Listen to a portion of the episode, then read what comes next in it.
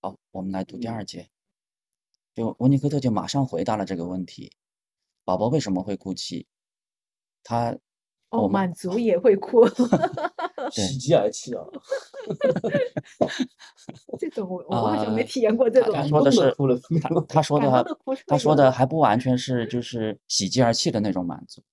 他就是为满足而哭。那啊！哦我们等一下读到就知道了。我们先来读一下吧。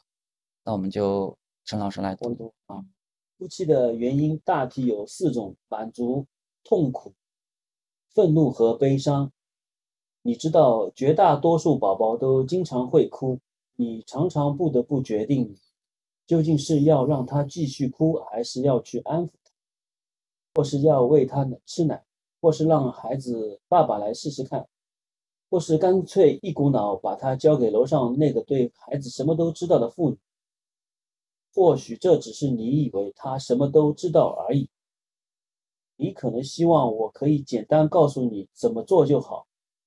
可如果我真的这么做了，你肯定又会说别傻了。宝宝哭泣有各种不同的原因，没找到他为什么哭之前，谁也说不准该怎么办呀。这就对了，就是因为这个原因，我现在打算和你一起来理一理宝宝哭泣的原因。好，你先读到这儿。就是前面那个情况，可能是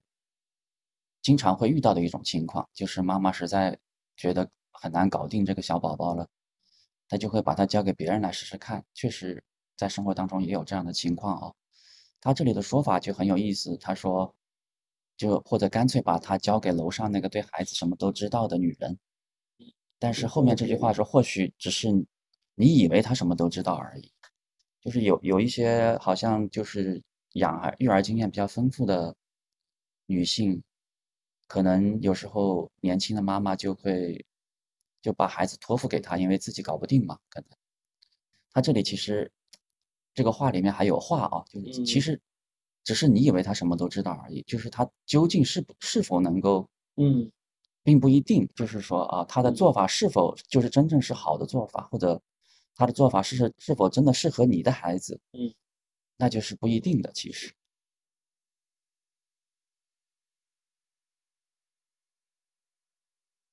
我们继续吧。这么说吧，有四种类型的哭泣。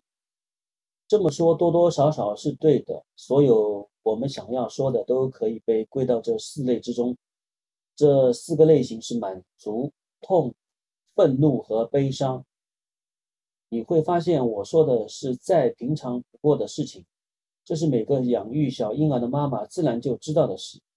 尽管她通常不会想着要怎样把她知道的东西用文字说出来。就不知道当，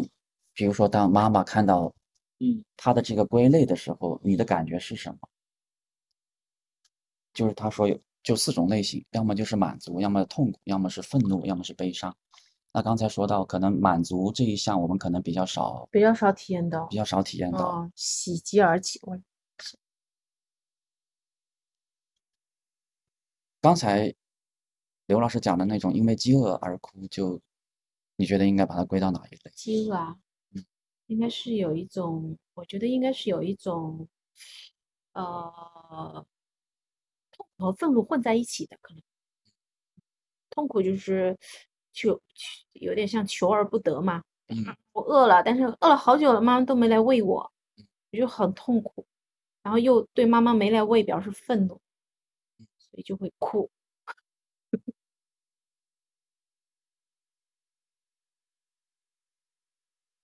那你同意吗？把这个归类？这个归类啊，或者你觉得还有什么其他的？嗯，有什么情况下他是要嚎啕大哭？如果你同意，我们就可以继续；不同意，我们就要停在这里。 其实情绪的词，情绪哦，就是我们说喜怒哀惧哦，喜怒哀惧应该是四种基本的情绪吧？喜怒哀惧，喜怒哀惧，喜怒哀惧嘛，愤怒其实是很原始的一种情绪，就很多东西你被你你求而不得或者被剥夺的那种感觉，你是你第一时间是愤怒的，但后面你会有其他的情绪会会去会去防御这种愤怒，像那个嗯有恐惧的不安的情绪是这样，恐惧啊，你说这里没有是吧？嗯是归在哪？它还是归在痛苦这一类的。痛苦里痛苦其实是一个是一个比较那个的词，比较就是更比加较概宽的括概概括嗯性的，对不光吧是？嗯肉体上的痛苦，呃对，他心对理吧上的对就是我经常会说我很难受，嗯难受跟痛苦其实是也是相近可能的难受稍微低一点，痛苦会程度高一点，嗯但是就是一有一个泛指，对就是我你有一股情绪，这一股里面可能是有愤怒啊，嗯有有有恐惧啊。嗯啊，甚至有一些呃喜怒哀惧，对，就是有它一些悲伤，它这个嗯痛苦跟愤怒之间还是有区别的，嗯对嗯吧？虽那然是它的有时候嗯它是有关联，但是它还是有区别。嗯，啊包括这个愤怒，包括呃痛苦跟悲伤，它也是有区别的。对，愤怒我觉得嗯它是有指向性的，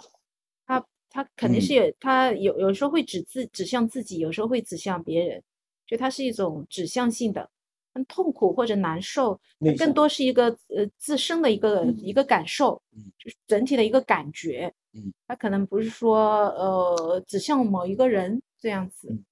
痛苦更直接，可能嗯我们继续吧。嗯我要说的不过就是这些。夫妻要么是给了宝宝一种在练习肺部运动的感觉，要么是某种痛苦的信号，痛苦，再不然就是愤怒的表达，暴怒，或者是一首哀伤的歌，悲伤。如果你能够把这当做一个还在完善中的观点先接受下来的话，我就可以来解释一下我的意思是什么。嗯我稍微说一下、 那个满足，我大概有点懂他这里的满足了。 OK 嗯 就是有时候，嗯，这个哭为什么呃有一些人喜欢哭，包括我自己哦，就你哭的时候，你是很多情绪你会得到哦宣泄的，对吧？是的，就是可能他说肺部运动嘛，他可能更多是说身体，对吧？嗯身体的那些能量被疏泄了，但是哭的时候就是一种满足，确实那是。你应该不不哭的话就就很难啊，有时候就觉得怎么也过不去。嗯，就是一定要找一一定要把那个能量或者那种后面那几种情绪要把它把它释嗯放出来。嗯嗯。哎所以嗯当当他后面的这些释放出来，同时他就有一种满足感。这种嗯满足不是说呃意识层面说我要去满足这嗯个，只是说是一种那种紧张的感觉被放松对了，就这种呃这种满足。 呃，好像我记得我我小时候有那个过敏体质，嗯，然后问过医生的时候，医生说过有一种体质是什么？嗯，它不是能治好的，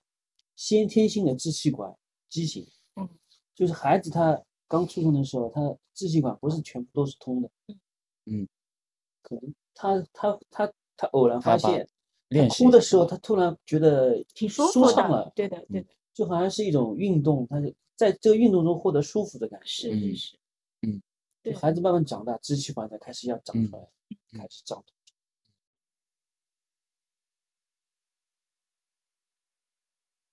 我们可以想一下，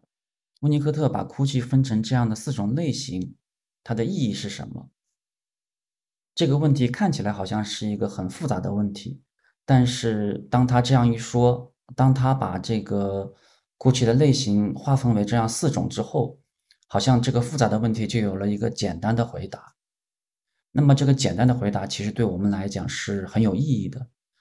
它就会让我们在面对一个宝宝哭泣的时候，可以大致的去想一想它究竟是属于哪一种类型的哭泣，然后每一种类型可能会对于每一种类型的哭泣，你可能会采取一些不同的应对。因此，这样的一个简单的分类是很有，我觉得它是很有指导意义的。好，那这一节我们就先读到这里。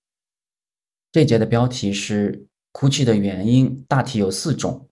满足、痛苦、愤怒和悲伤”。